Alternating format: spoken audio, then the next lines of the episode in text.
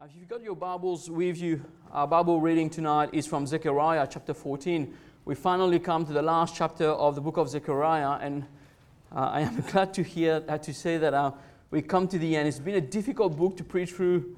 Uh, we struggle through it. Uh, it's been an enjoyable book at the same time. We've learned lots from it, but we've struggled, and uh, it is with joy that we come to the last chapter. If you're using the Pew Bible, it's on page 950. 951. And we will be uh, reading the whole chapter, the whole 21 verses, and we'll try to cover all the different points of Zechariah chapter 14 tonight. So, Zechariah chapter 14, reading from verse 1 to verse 21 on page 951. So, let us listen to God's word together.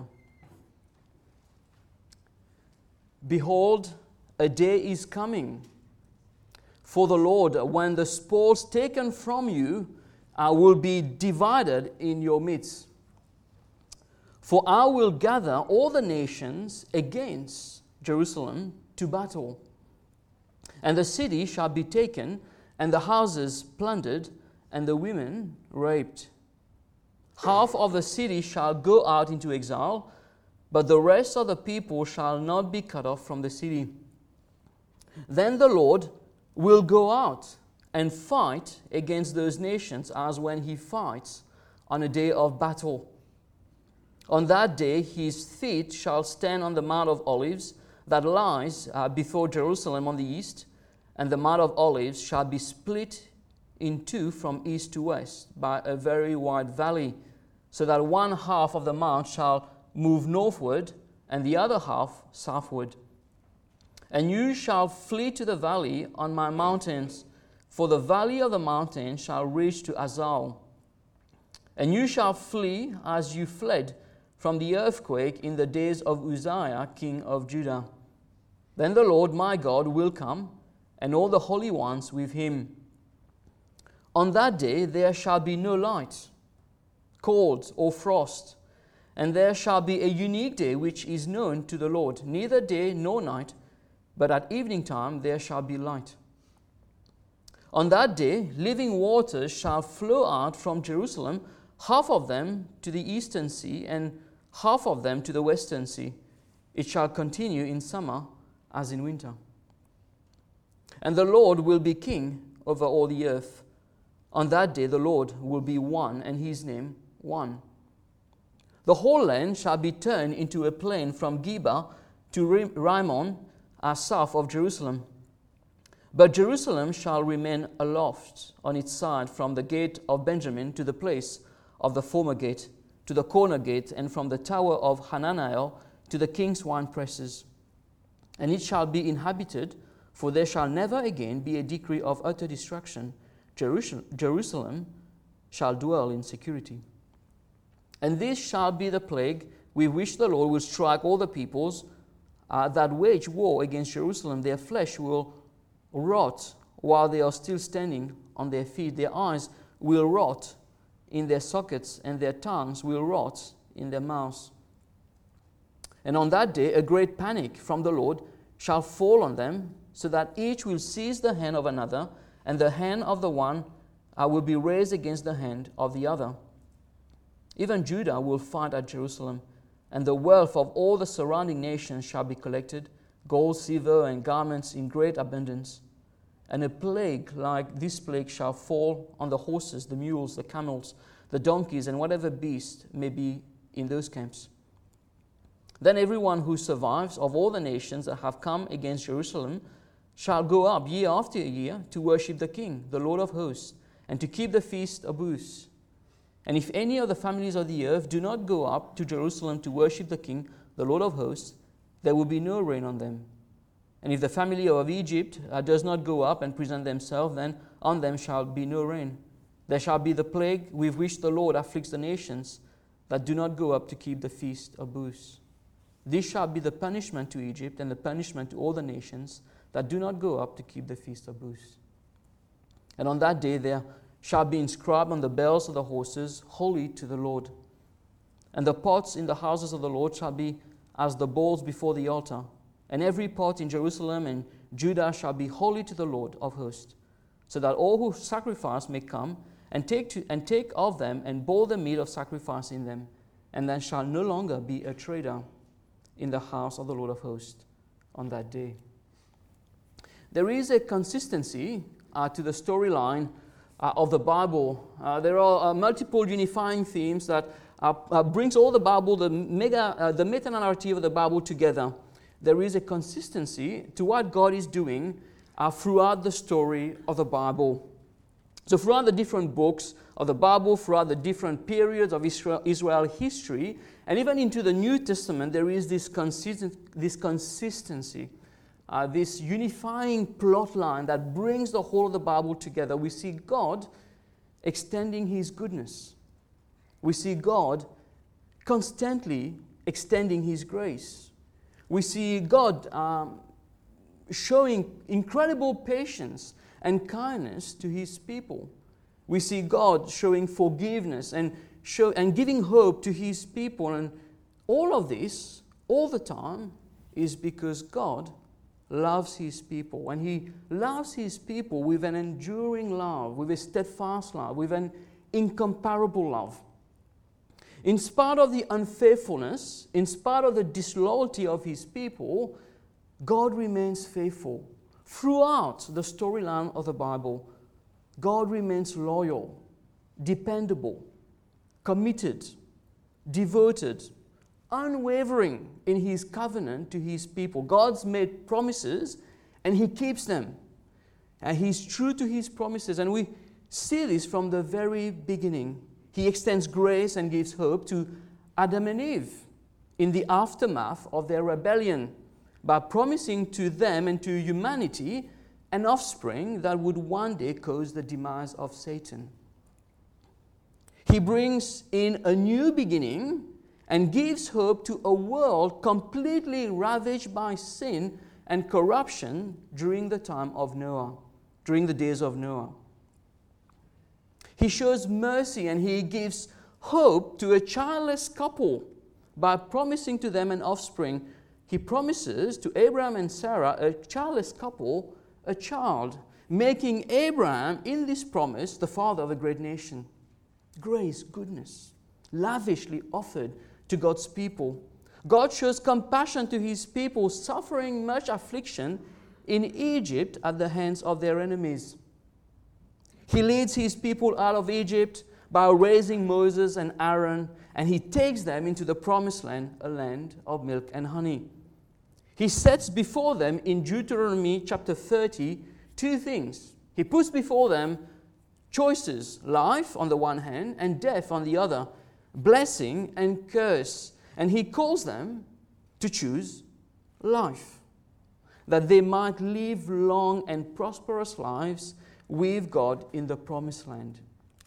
Consistently, throughout the, the meta narrative of the Bible, throughout the plot of the, of the Bible, we see God's goodness, we see His mercy, we see His grace, we see His forgiving hand again and again and again. He gives to them a king when they fail to recognize that God Himself is their King and promises to them an everlasting kingdom and an everlasting relationship with God through the line of David.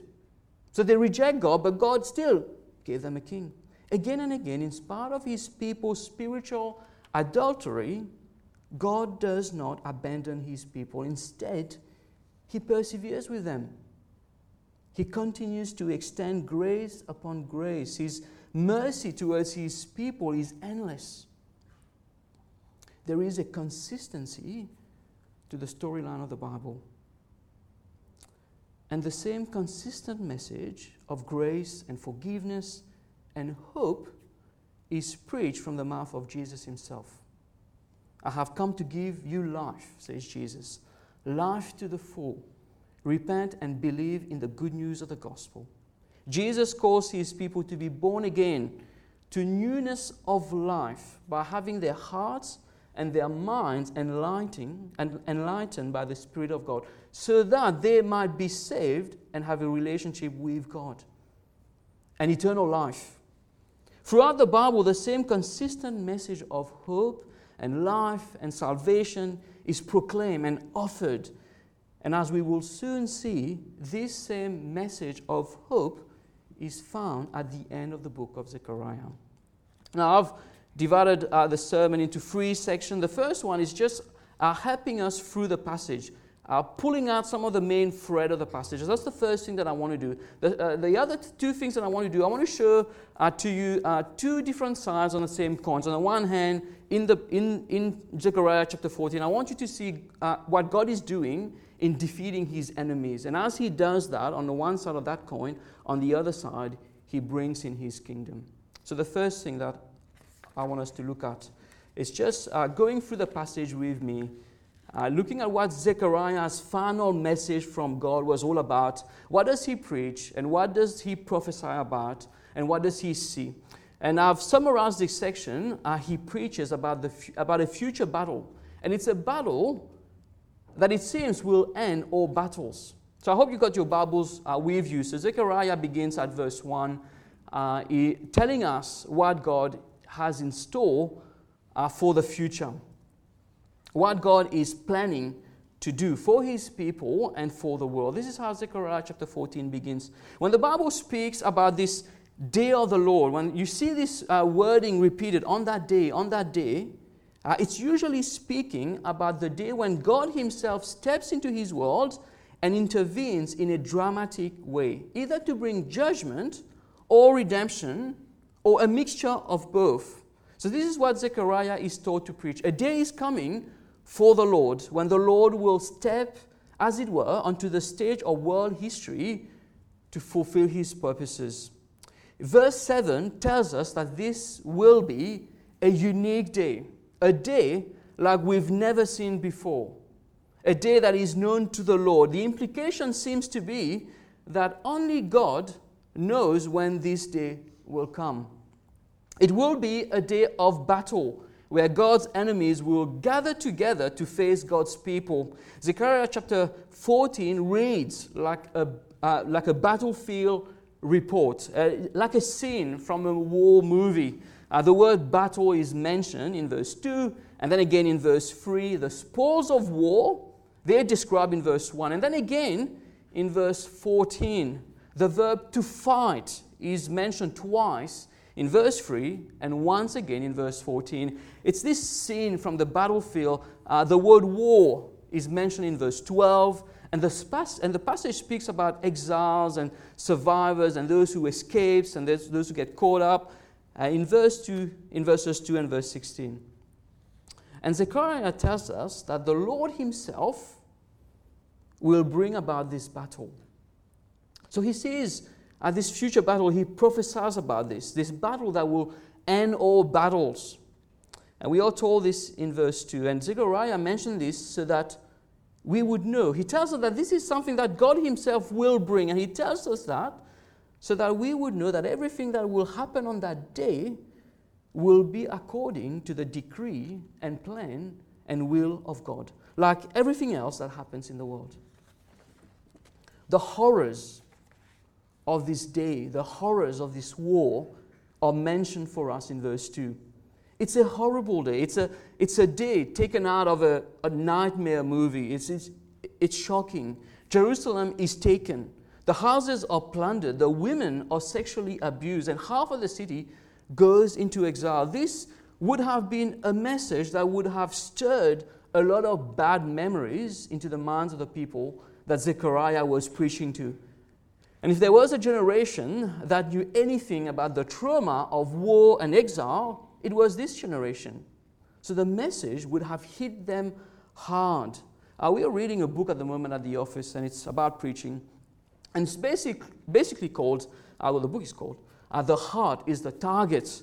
Uh, well, Zechariah's message would have certainly hit the hearts of the people of his time.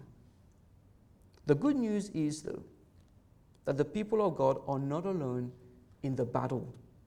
God Himself is on their side. God Himself uh, pledges to step in. So Zechariah tells us in verse 3 that on that day of battle, God Himself will go out and fight for his people. Like this warrior, he will come out in the midst of the battle and he will fight for his people. He will be on, that, on their side. And on that day, God's presence and power is going to be so overwhelming that Zechariah sees mountains split in two. The Mount of Olive literally splits into the natural order of things is disturbed. There is no light, there is no day, there is no night. It's, everyone is confused. Is it daytime? Is it nighttime? No one really knows.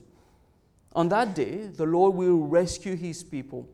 So there is a battle, and God intervenes, and he rescues his people, and he provides a way for them to escape. And we read about this in verse 5. The Lord will come to reign over the whole earth, says Zechariah in verse 9. On that day, says Zechariah, there will be no idolatry. There will be no false gods. There will be one God. And the world will know that there is one God. The Lord will be the king of all the earth, not only in Jerusalem, but the king of all the earth. And it will be clear in the minds of all the political powers of the world who the real superpower is. And one of the key verses of the whole, of, chapter, of the whole chapter is verse 11 There shall never again be a decree of utter destruction, and Jerusalem shall dwell in security. So Zechariah sees what, so, so what Zechariah sees is the battle that it seems uh, ends all battles. And the passage closes off with the triumph of God over his enemies. It closes off with a call to the nations to trust in this God and to not turn away from him. The nations gather to worship him, and then there is this reign of holiness that touches everything in the city, even pots and everything. This reign of holiness that covers the land. And the chapter ends with those words and there shall no longer be a trader. Now, in some translation, the word is a Canaanite. In other words, there, will, there shall never be a single enemy in the house of the Lord of hosts on that day. In other words, the battle is won, God wins, his people are secure, his enemies are defeated, God is recognized as king, he is worshipped, wickedness is replaced with holiness. So the book of Zechariah ends with this message of triumph and hope for the people of God. After all the difficulties that they've faced since the time of their return from exile, the book closes off with this message of hope. God gives to them the promise of a glorious future. And the question is, what does this all mean to the people of God living in the times of Zechariah? What does this mean uh, to us? So, one of our first things that I'd like us to look at tonight is this God will triumph over his enemies.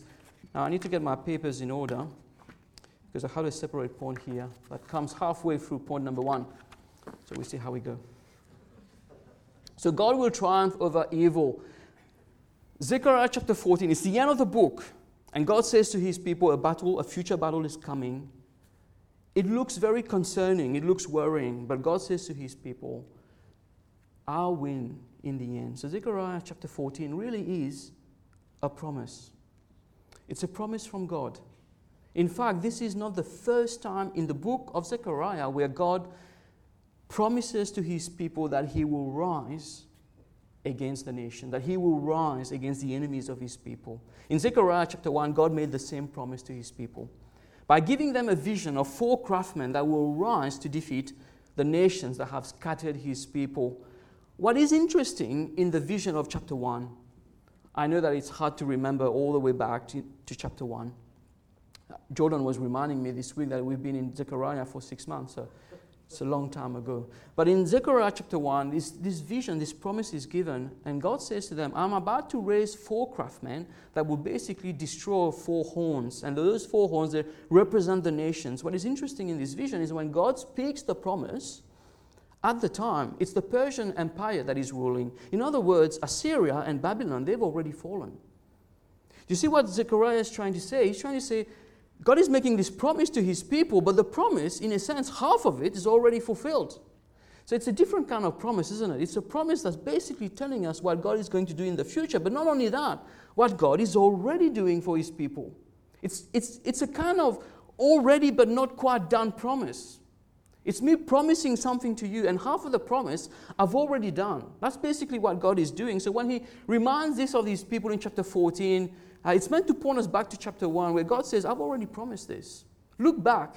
Where is Assyria? They're gone. Where's Babylon? They're gone. We're halfway there already.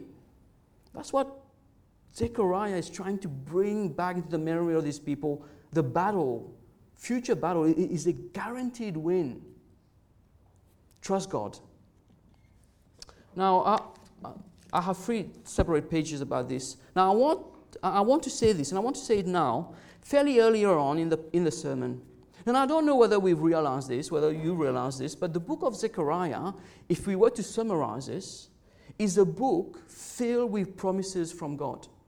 The two words that keep appearing in every chapter, every chapter of the book, those two words are those two words I will. They're spoken by God. Everywhere in the book, God says, I will. So throughout the book, again and again and again, God says to his people, I will. In Zechariah chapter 1, God says to Zechariah, He will again. God says, I will again come and I will comfort Zion. I will choose Jerusalem. I will come. In Zechariah chapter 2, God says to his people, I will. I will be like a wall of fire around Jerusalem, and, and my glory, my presence will be in her midst. The chapter 2. God in chapter 3 says uh, to Joshua, the high priest, that he will clothe him with new clothes of righteousness. Now, Joshua is wearing those filthy clothes, but God says, Don't worry, Joshua. I will clothe you. I will do it. In chapter 4, the same.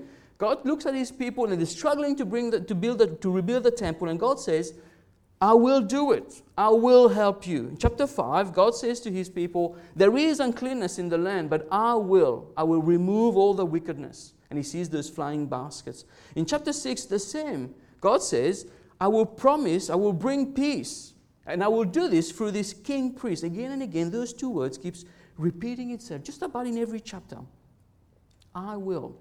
If you want to summarize the book of Zechariah, it's basically a series of promises from God where God is saying to his people, It's not about you. I will. I will step in, in your misery, in your pain, in your weaknesses, and I will intervene. I will do it for you. And there are two practical things for us to learn here. Firstly, Every time that we hear those words from God, I will, we ought to remember that God, our God, is actively involved in this world. Uh, th- this consistency of his message, this consistency of his character, his perseverance in loving his people is seen across the board. Pick any book of the Bible, you will see it. God's goodness and grace extended to his people. Every promise is reminding this to his people that God has not abandoned his people. I will, says the Lord. So that's how, if you want to summarize uh, the book of Zechariah, it's a book, it's this string of promises from God where God says to his people, I will. I will be there for you. And we see this throughout the story of the Bible. God takes the initiative, He gets involved in the life of His people. He's actively planning, He's actively promising, He's fulfilling, He's accomplishing His purposes to the world and for His people. And He reminds them of this as he closes off the book. I will. And yes, there is a day of battle. It will involve the destruction of his people. It will involve uh, disciplining God's people. But in the end, God's win. God wins. God is not waiting for us. God is not a prisoner of our obedience or our disobedience. Uh, this is God's world, and He is actively working in the life of His people, leading and guiding and opening doors and closing doors and rescuing His people and disciplining them, calling out for battles, going out to defend His people, rebuking, challenging, forgiving, helping His people. He gets involved. God is actively involved in the life of His people, and this is one of the key things that we learn throughout the book of Zechariah up to the last chapter. God is involved in the life of his people in spite of their lack of resources, and we've looked at that in previous chapters. In spite of their weaknesses, we've looked at that again in previous chapters. In spite of the discouragement that they were facing, in spite of their wrong sense of priorities, and you can read about this in Haggai, Haggai chapter 1. In spite of their constant rebellion against Him, in spite of all of this, God is still at work in His world. God hasn't sort of left the tools and said, Oh, I've, I've had enough with these people. No, he's, he's still involved, still at work in the life of his people. And throughout the book of Zechariah, God says, I will. The people are surrounded by the nation, the people are surrounded by their lack of resources and difficulties, and they, they may not have been able to see this, how God is working in their lives. They might have been completely blinded to this, but God was involved in their lives. I will again choose Jerusalem, he says to them. I will again come to dwell in Jerusalem. I will again bless Jerusalem with a high priest. I will help the building of the temple. I will, I will, and I will. I will bring in this new king. God wins. Jordan preached about this a couple of weeks ago. And so it is in our own lives. We may not always see how God is working in our lives. We may not always be able to explain it all out. What is it? Lord, why is this happening? What's the meaning in this? Where is this all going to end? Uh, in a recent wedding that I've uh, attended recently, someone said hindsight is a beautiful thing. Sometimes it is a beautiful thing. In hindsight, we look back and it's easier for us to see things that God has done in our life. But as we're living life, it's sometimes hard for us to see what God is doing. But Zechariah chapter 14, in fact, the whole book reminds us that God is always, He's always involved in our lives. God is at work. And He brings things into our lives to teach us, to challenge us sometimes, to rebuke us, to help us grow in, in godliness, to give us wisdom. So, whatever our circumstances, let us remember this that God is actively involved in this world and in the life of His people. So, maybe you're thinking through an important decision of your life. Maybe you're struggling with your faith. Maybe you're struggling with some illness.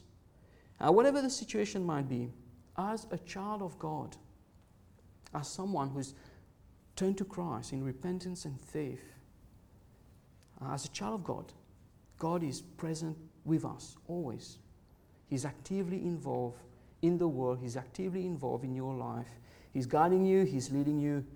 Uh, he may be teaching you about long suffering, He may be teaching you about endurance, He may be teaching you to be courageous, He may be teaching you a new language so that you could fly off and be a missionary in a different countries. He might be teaching you to rely on Him.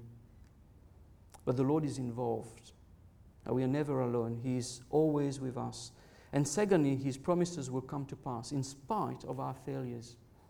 So it's not, oh, if, I, if I'm weak, how is God ever going to be able to finish His job? No, God does it. God's plans for us does not fail because we are weak. God's purposes for our lives are not dependent on how strong or how educated or smart or wise or obedient or faithful we are to Him. God is faithful to His promises. He loves us and He intervenes in our lives. And this is uh, what, um, this is what we see in Zechariah. The people are discouraged the people are small in number. We've looked, about, looked at this in different week, in, separate, in previous weeks. The people are militarily weak. The people are struggling to finish their work of completing the temple. But God is able to accomplish His purposes in spite of their weaknesses. So if anything, if there's anything you remember from Zechariah in the next three, uh, three months or year, I hope that you will remember this. I will. God is involved in the life of His people. I hope that you would go away with this, remembering that God's promises, God is working in our lives, and His promises cannot be stopped by our weaknesses. He, do, he does it for us, He helps us. And with this in mind, we come back to Zechariah chapter 14. Uh, we've never really left Zechariah chapter 14, but I wanted to sort of draw your attention to this. So, with this in mind, we come back. God promises to His people that He will triumph so the, the, the, the book closes, the final promise I will win, I will triumph. And it's on the back of all the other promises that have already been made. And God says, I will triumph, and this time over wickedness and evil. The nations, in their pride, may have thought of themselves as invincible. And in fact, we can read about this in Zechariah chapter 9. We can read in Zechariah chapter 9 of their self confidence. But in the end, and that's the key thing with Zechariah chapter 14.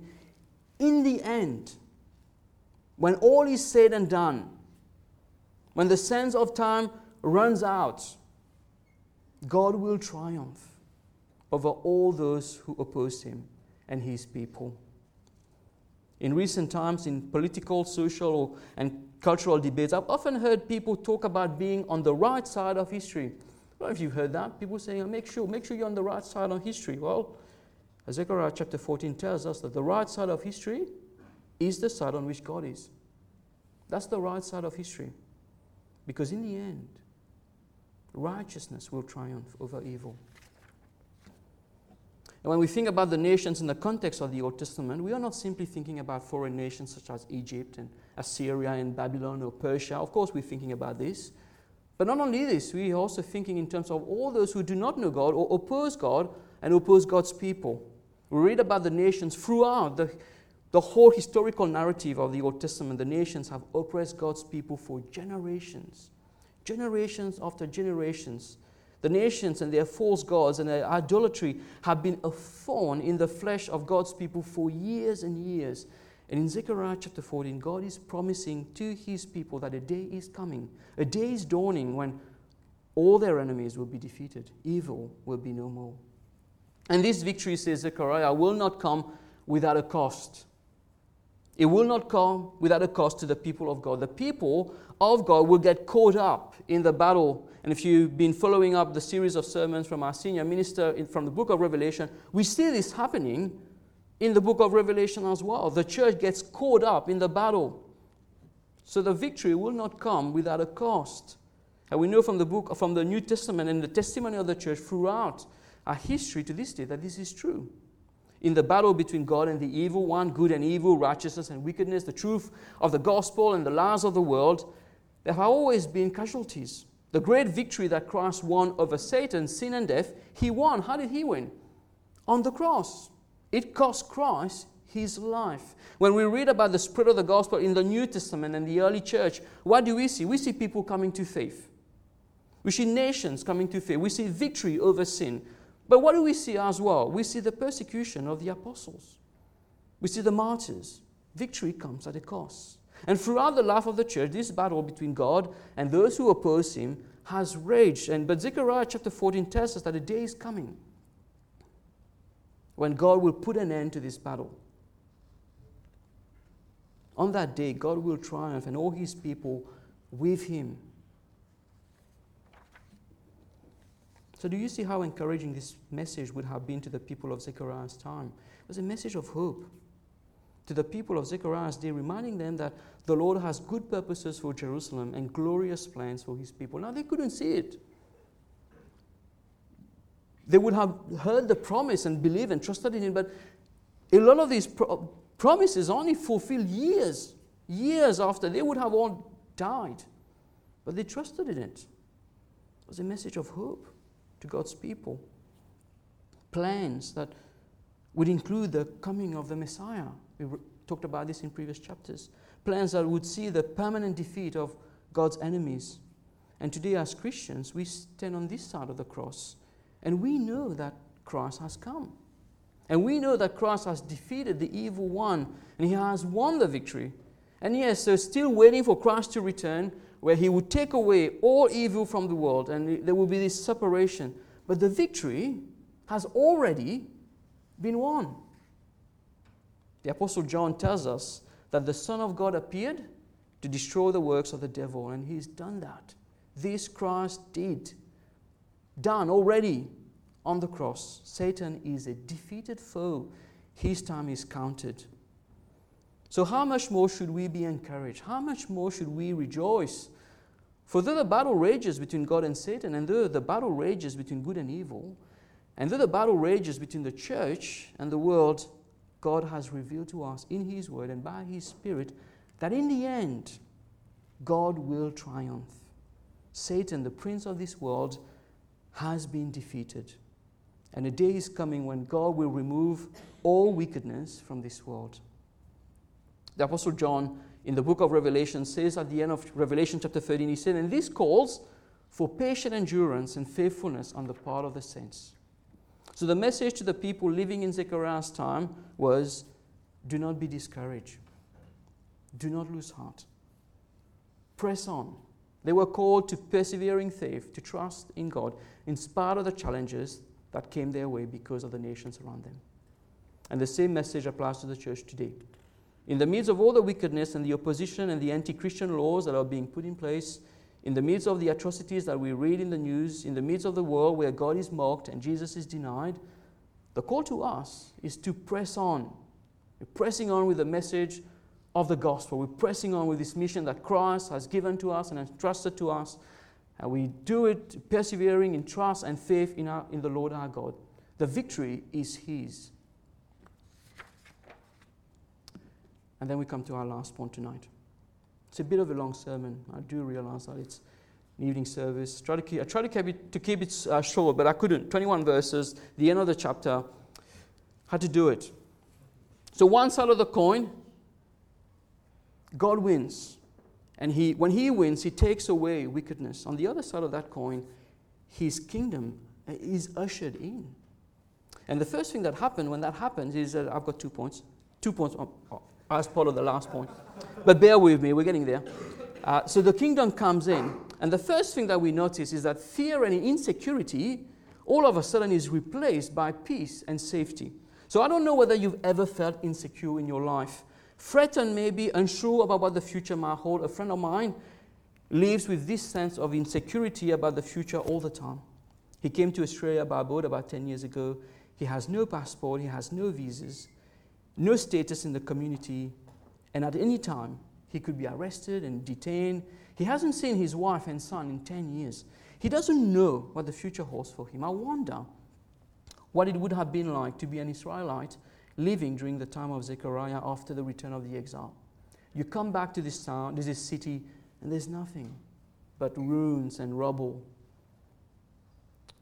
I wonder how it would have been like to live under the rule of a foreign nation. I wonder whether there would have been a sense of insecurity. Well, this is one of the striking elements of the message of Zechariah chapter 14. In verse 14, Zechariah says, There shall never again, on that day, there will never again be a decree of utter destruction. Jerusalem shall dwell in security. This Jerusalem where people are living in fear of the unknown. And God says to them, A day is dawning when I will replace fear with a sense of security. Zechariah sees a day when the people of God are dwelling in safety. He sees a day when there is no more fear because the enemy has been defeated. God's people has been rescued. Zechariah sees a day when there shall never again be a decree of destruction. He sees a time of peace. Finally, the people of God, after years of living under foreign occupation, after all that they've gone through, God says to his people that a time of peace is coming. The second thing that we see as the, God's kingdom dawns in, uh, God says to them in verse 9 that on that day, God will be king. And not only would he be king, but he would be recognized as king, not only of Israel, but of the whole world.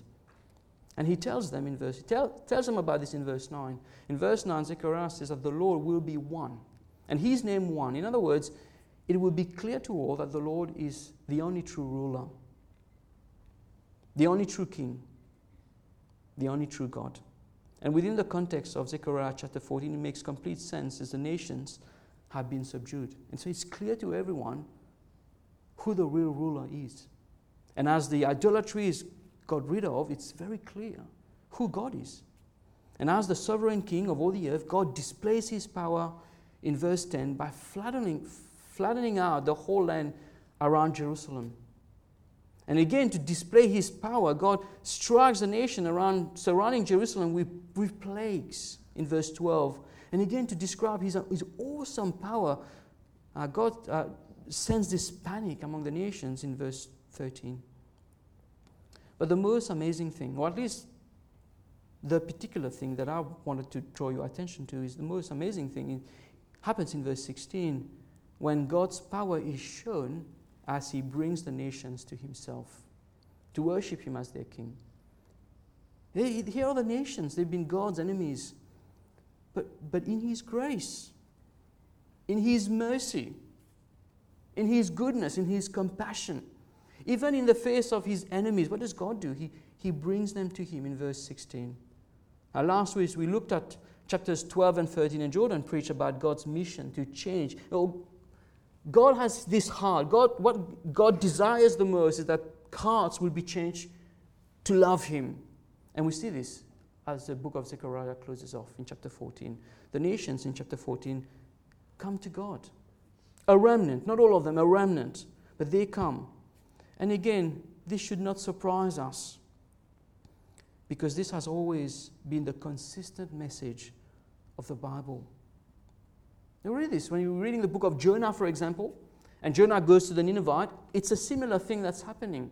God is extending grace and mercy to a nation that don't know anything about him. But yet, God is merciful and he, he sends his prophet to them. So this should not surprise us. This is the consistent message of the Bible. God is recon- reconciling the world to himself in Christ. This is what God has been doing from the beginning, extending his grace, his mercy, his love, his forgiveness, his protection, his patience towards his people. We are all sinners. Humanity is fallen, humanity is sinful. From the time of Genesis 3 onwards, there has always been but sinners on earth. No one is righteous, no one is without sin, no one seeks God. But God, in His love, has not abandoned His creation.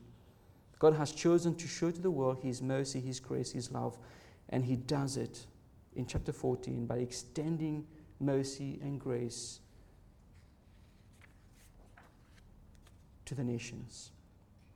We see this picture in Revelation chapter 7 where the multitude are assembled before God's throne, and there's people there from every tribe and every nation and every language. They're worshiping God together. So, this is what Zechariah sees as well in verse 16 the nations coming to worship God. So, a day is coming, a day is dawning, and all of God's promises will come true. In verses 20 to 21, we see a reign of holiness spread across everything in Jerusalem. And this is how the book of Zechariah closes. It closes with a message of hope to the people of Israel after 70 years spent in exile. After almost two decades of struggle to rebuild the temple of God, after years of struggle with their neighbors and very little resources, God promises to his people that his purposes for Jerusalem are still alive and well and good. There will be better days ahead. But there will be a cost. But God wins. And God's people um, will win with him. They will be rescued. His enemies will be defeated. God will be king. His kingdom will dawn. And he will bring in this era of peace and righteousness.